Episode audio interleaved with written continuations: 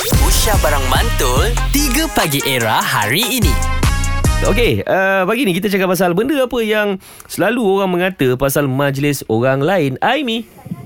Hello. Ya, apa dia? Okey, berkaitan ni kita, kita, kita bila dapat invitation tu, kita tengok alamat rumah tu dulu.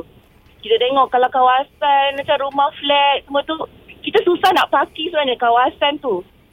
Okey. Okay.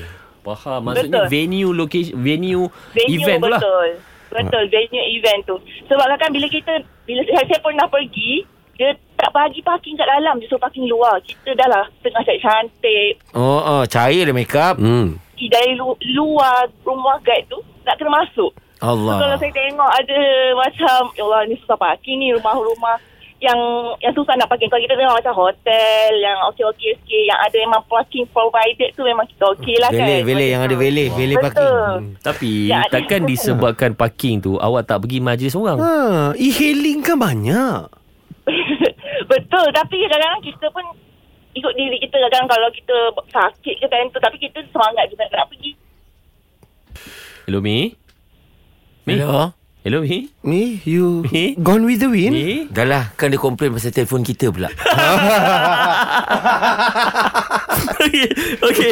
Baik, uh, terima kasih Kak korang kongsikan pasal pengalaman korang dan juga cerita korang pasal benda apa yang orang selalu mengata pasal majlis orang lain. Kadang-kadang kita ni sebagai tuan rumah lah senang cerita eh. Ya. Kita dah cuba sedaya upaya untuk memenuhi kehendak Betul. orang lain, sebagai mengikut bajet kita. yeah. Ya. manusia, kita tak boleh puaskan hati semua Exactly. exactly. orang. Dalam bidang apa pun. Dalam Betul. Dalam bidang bidang apa. apa pun. So, kita dah bagi yang terbaik mengikut kemampuan kita. Betul. Ya. So, apa orang nak ngata lepas tu, tak, kalau t- tak jadi kudis, Din, buat tak tahu je Betul lah. lah. Dan adab kita sebagai tetamu pula Ya. kena menerima kunjungan tersebut dengan hati yang terbuka. Betul. Dan kita rasa macam eh, apa yang orang hidang, apa yang orang Itulah bagi. dia. Itulah dia. Itu Eh, yang Dan terbaik. kita kita Bil i- especially untuk kita berdua ni. Ini satu pengajaran yang besar tau. Tak lama kita main brother dia nak lalui benda ni. Jangan pula kita pi kenduri Radin. Kita duduk sebut pula, "Eh dia ni kenapa besar sangat baju terkoyak lah ni lah." Tak baik tau. Apa Betul salah awal. kan? Tapi eh. aku pun dulu kena juga Masa wedding aku Ah, kenapa? Wedding aku Aku buat untuk 3,000 orang Ha.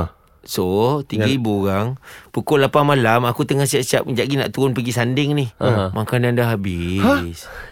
kau buat betul-betul Ya, 3000 ke sebab serius Aku buat tengah? outdoor Lepas tu yang datang Dekat 7,000 lebih orang Macam Double, seorang bawa Double. Kau double. pun dia Nabil Ahmad. Ha? Aku ingat aku orang biasa Masa tu Sudahlah lah kau. Hero beza kita Ha. kini. Hai. 3 Pagi Era bersama Nabil, Azad dan Radin. Setiap hari Isnin hingga Jumaat dari jam 6 hingga 10 pagi. Era, music hit terkini.